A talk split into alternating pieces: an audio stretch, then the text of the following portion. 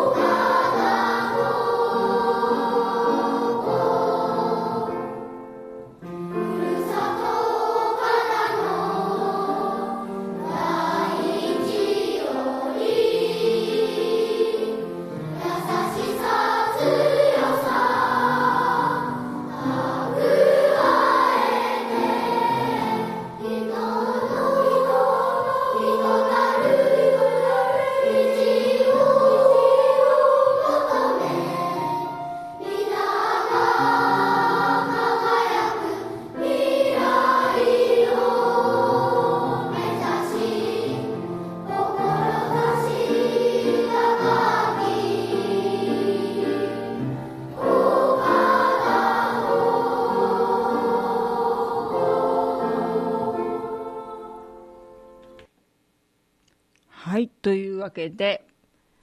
舞鶴市立岡田小学校校歌、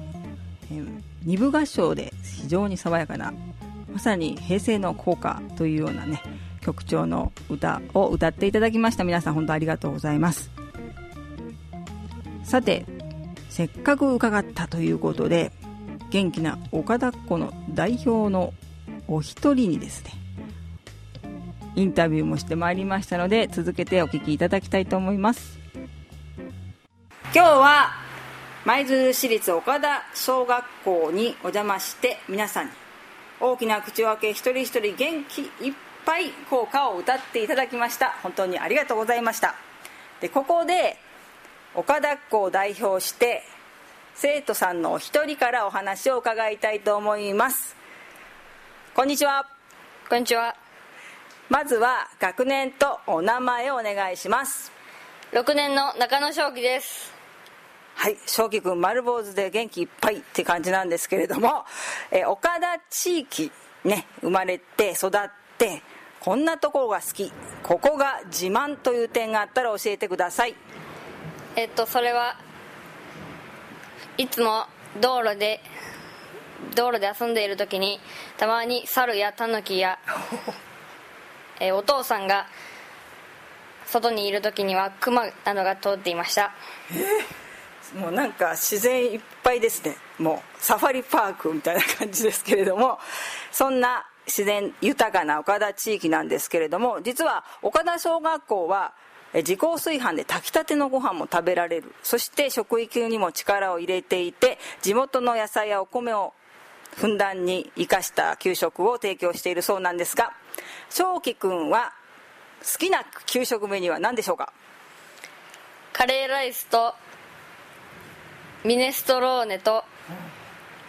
肉じゃがです。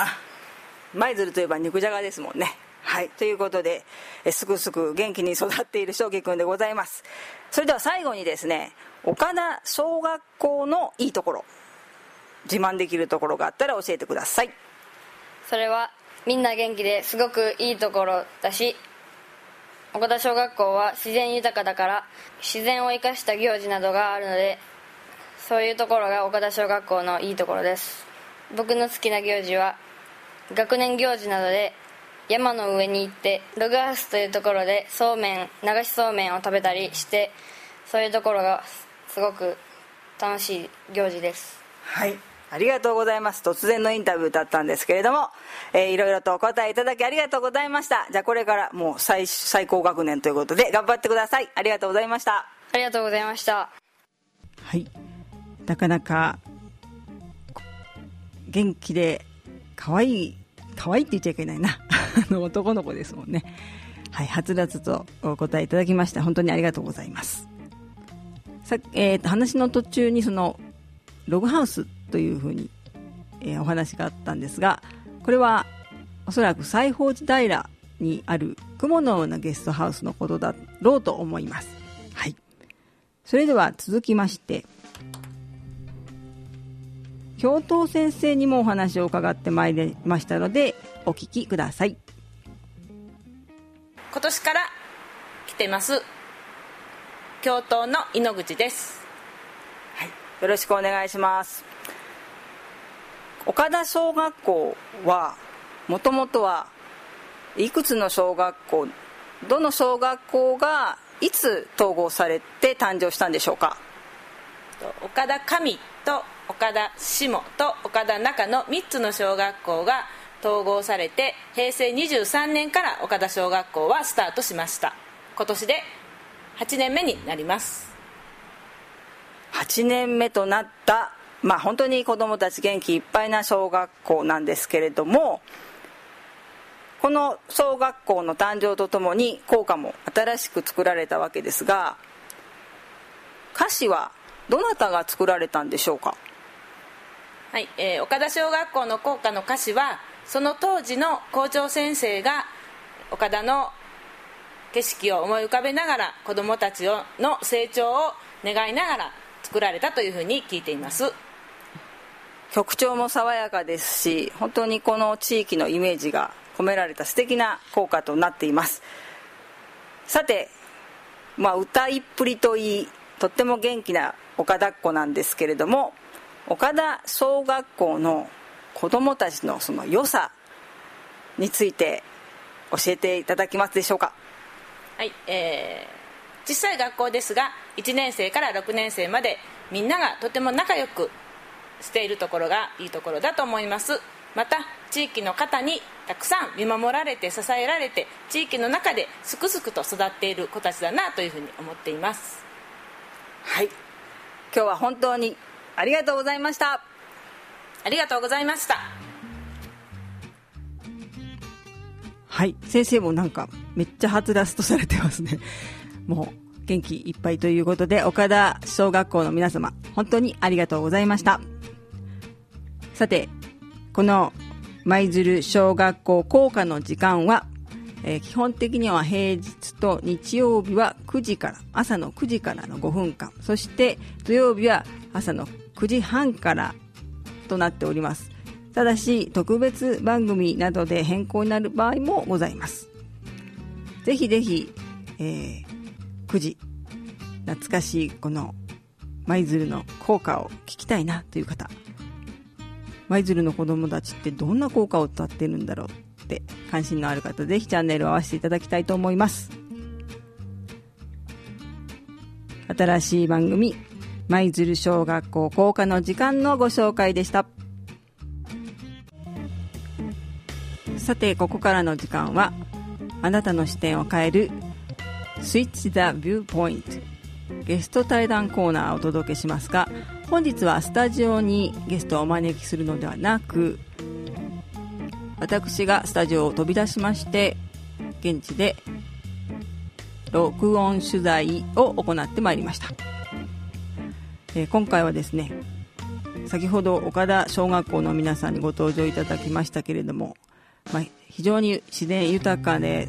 素晴らしい環境ではあるんですけれども故に、まあ、自然の脅威というものと共を向き合っていかなくてはならないという、まあ、そういった側面もございます。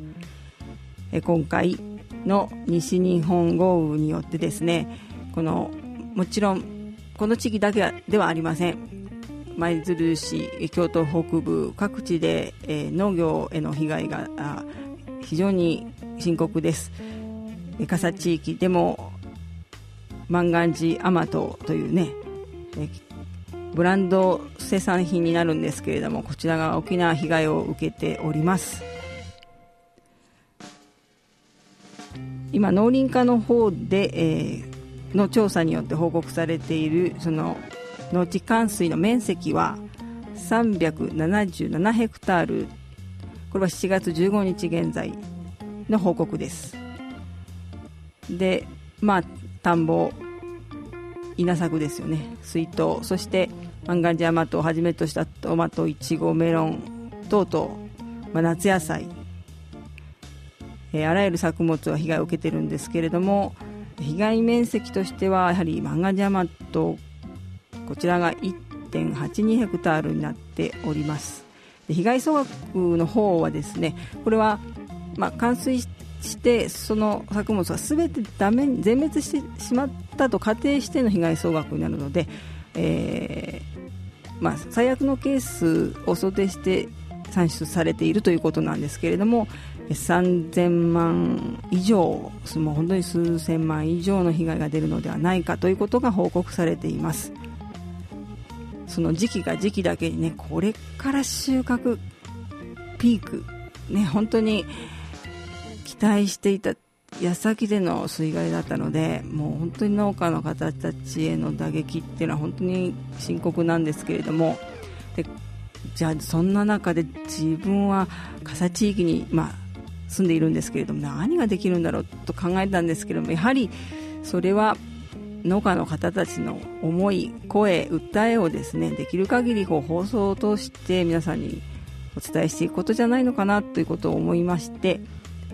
JA 京都二の国漫画寺天と部会長の添田淳さんに、えー、取材させていただきましてお話を伺ってまいりました。去年は台風の被害去年は台風で今回はまあ本当に記録的な大雨による被害があったんですけど、まあ、局地的で、まあ、その被害があった場所って割と限定的だったんですけれども今回の本当ね二の国管内綾部から福知山で舞鶴もう東でも傘でも、ね、東舞鶴でも西舞鶴でも傘でも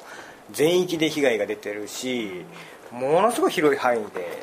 雨による大雨による、ね、被害が出てますね。その被害の内容は主には、まあ、農地冠水したことによってそうですね。作物がもう水に浸かった。水に浸かり結果か枯れるんですか？枯れるそうですね枯れる。枯れてしまう、うん。最終的には枯れてしまう、はい。でしまあね、今後収穫できない状態に。そうですね。ちなみに添田農園は今回は？まあ、うちはねあのどうにかギリギリ本当あの2頭だけかな。水に使ったのがあ使ってしまった。でうん、今ちょっとしおれ気味なんですけどこれからどうなるか分かんないんですけど、この笠地域に関しては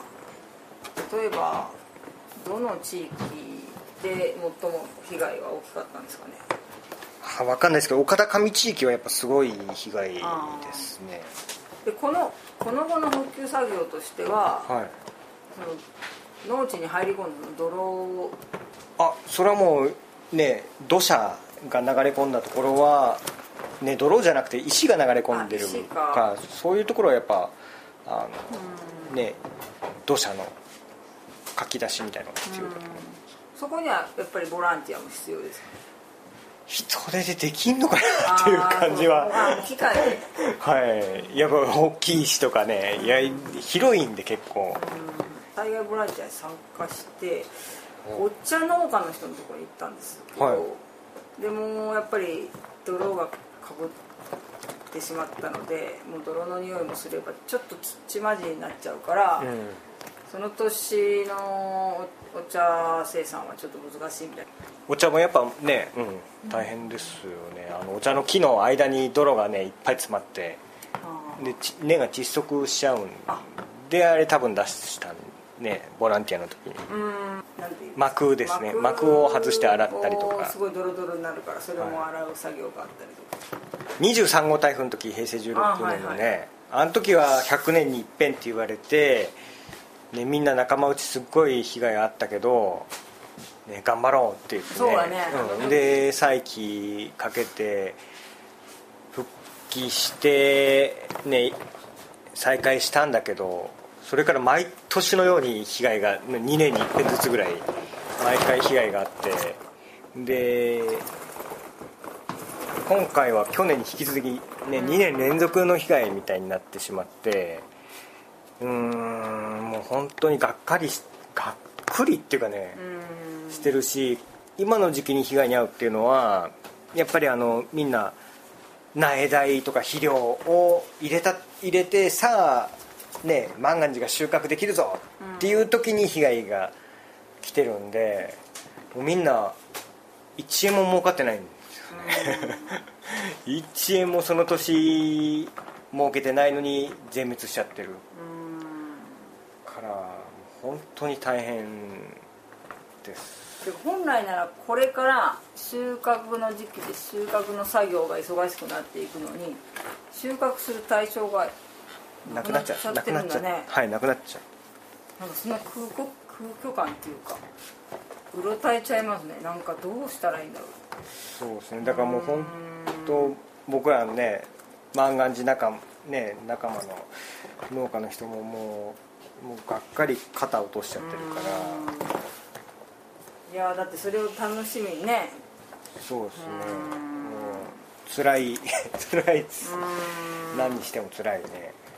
うん。本当に。こうね私も近所のしゅその若い農業者の方にがちょっとこう力なくでもちょっと笑いながらだもう全部ダメになってもうだみたいに言ってた時になんて言ったら分かんなかったですね。言葉のかけようがなくて、うえーとか思ってね。いや本当ちょっとねだから被害に遭いすぎてるっていうのがやっぱり一番辛いですね、毎年のようにあってほんで、ね、この地域でやっぱね新規収納して若い人らかなり多い,、うんね多いね。この北京都、まあ、北近畿の中でも多い方だと思うんですけどなんだけれども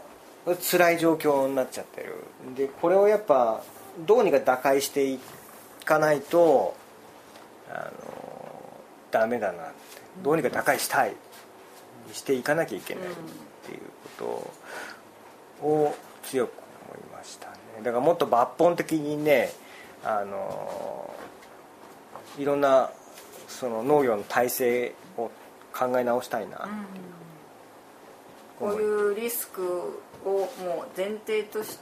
て。そうですね。だから、うん、平成16年の時は100年に1回って思ってたリスクはもう毎年のようにあるんだっていうぐらいの考え方でそのね田んぼに直にもうハウスを建てないとかもうかさ上げしてから建てるとかもっとね内水で水に浸からないって言われてたけどあ内水でも水につくんだからじゃあこういうふうにしなきゃいけないねとかもっといろんなことを抜本的に考え直したいしそういうことを話し合いたいしいろんな観点から対策が必要じゃないかなって。もちろん、ね、山の防災、ね、山の保水力も含めていろんな多面的にその防災力高めていかないと続けられない。もう安心して続けられないですよね。そうですね。やっぱ僕ら結局この地域であのねは働いてこの地域からお金をね得て農業でね儲けていかないと